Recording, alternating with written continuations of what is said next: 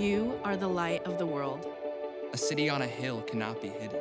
Nor do people light a lamp and put it under a basket, but on a stand. And it gives light to the whole house. In the same way, let your light shine before others, so that they may see your good works and give glory to your Father in heaven. You are the light of the world. You are the light of the world. You are the light of the world. And the light of the world is for everyone.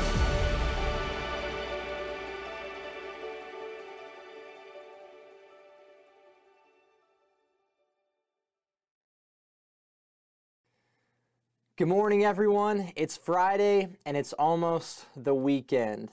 Uh, I'm so glad that you guys could join us for day number five of our 21 days of prayer. And before we get into today's Devo, uh, I just want to invite you guys to join us this Sunday um, to be a part of our series, uh, either in person or online.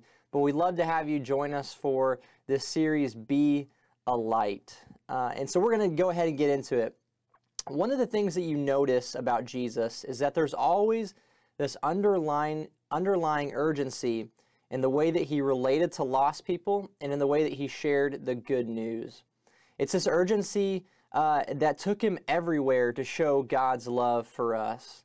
And, and it wasn't the kind of urgency that was weird or obnoxious. And sometimes we can kind of see that uh, today in our culture at times.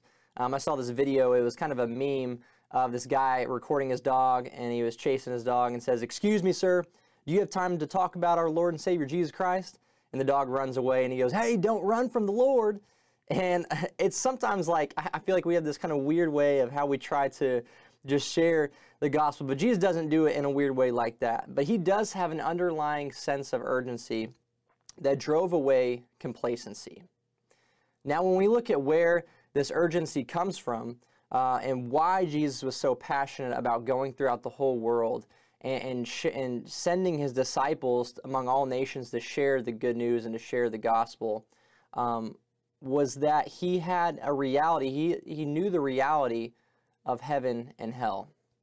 Now, when we look at, uh, or I hate to talk about this, I hate to even think about this, but the truth of the matter is that, that Jesus taught that hell is a real place where real people go for eternity.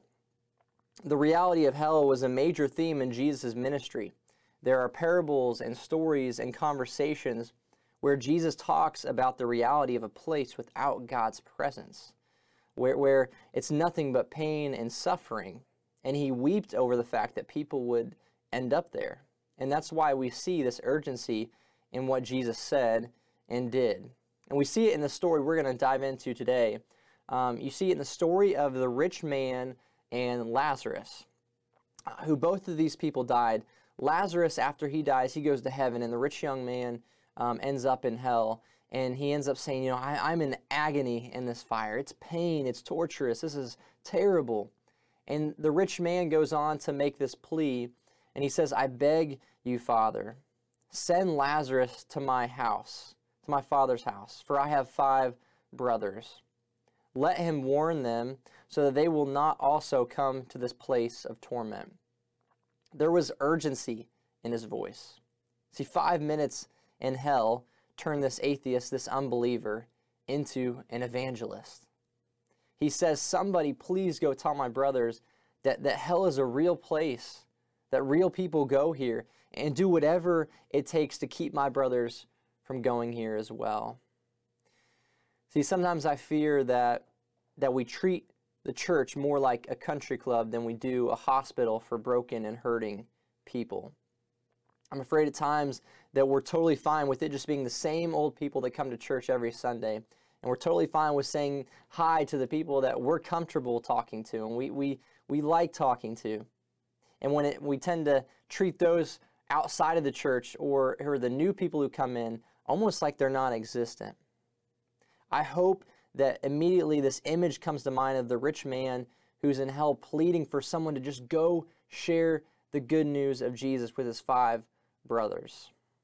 I'll tell you what's too big. Hell is too big. Too many people have ended up there, and too many people are heading there partly because we are not living out the urgency like Jesus had.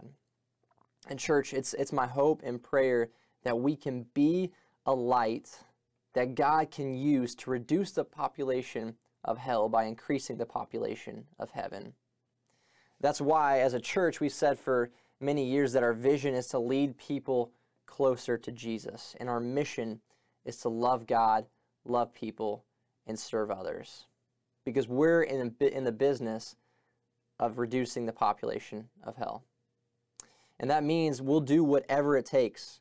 That means that we won't treat the church like a country club, but we'll treat it like a hospital for those who are hurting and broken and in need of help. Because we know that hell is a real place and real people go there. So, whenever we sense this complacency creeping into our lives, and I know I've sensed it in my life at times, uh, especially over the past year, but whenever we sense this complacency creeping in, it's time to remember what the stakes are and to up our sense of urgency. Let's pray real quick.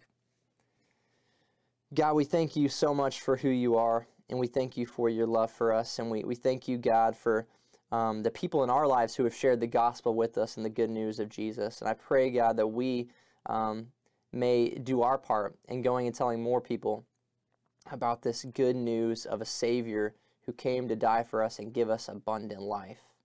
God, I pray that we live with urgency, that every day um, we step out into our lives and, and wherever it is work, school, whatever that we may use um, uh, the opportunities that we have been given to share Jesus with people, to live out the sense of urgency that we see in the gospel, because we know that you have called us to go throughout all the nations, making disciples and teaching others about you.